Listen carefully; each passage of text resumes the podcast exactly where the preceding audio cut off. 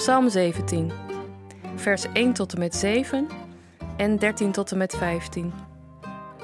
Een gebed van David. Luister naar mijn gebed, Heer. Hoor hoe ik om hulp roep. Luister, want ik vraag om recht. Ik ben eerlijk tegen u. Zie dat ik onschuldig ben. Geef een eerlijk oordeel over mij. Als u s'nachts in mijn hart kijkt, dan vindt u daar geen kwaad. Mijn gedachten zijn goed, net als mijn woorden. Ik leef niet zoals andere mensen, maar ik doe altijd wat u wilt. Ik ben geen dief, ik ben geen moordenaar. Altijd heb ik naar u geluisterd, nooit heb ik getwijfeld. God, ik roep naar u om hulp, want ik weet dat u me antwoord geeft. Luister naar mij, hoor wat ik zeg.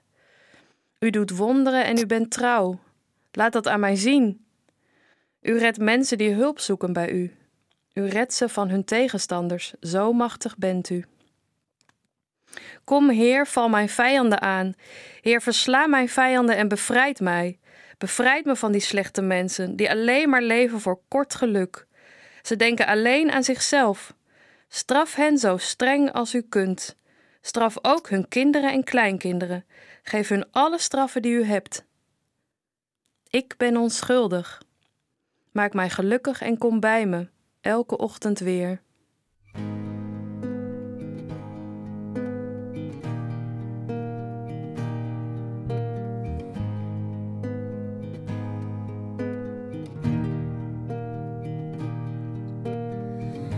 Black man is racist, is it okay?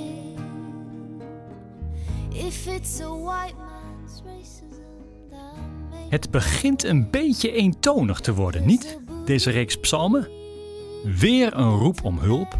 Weer een psalmdichter die zegt dat hij goed en rechtvaardig is, maar de wereld om hem heen niet. Dat kennen we nu toch wel? Waarom herhalen ze die boodschap zo vaak? En waarom irriteert me dat zo? Kan ik er niet mee omgaan met die herhaling, met die eentonigheid? Moet ik telkens op zoek naar iets nieuws, iets anders, omdat ik anders mijn belangstelling verlies?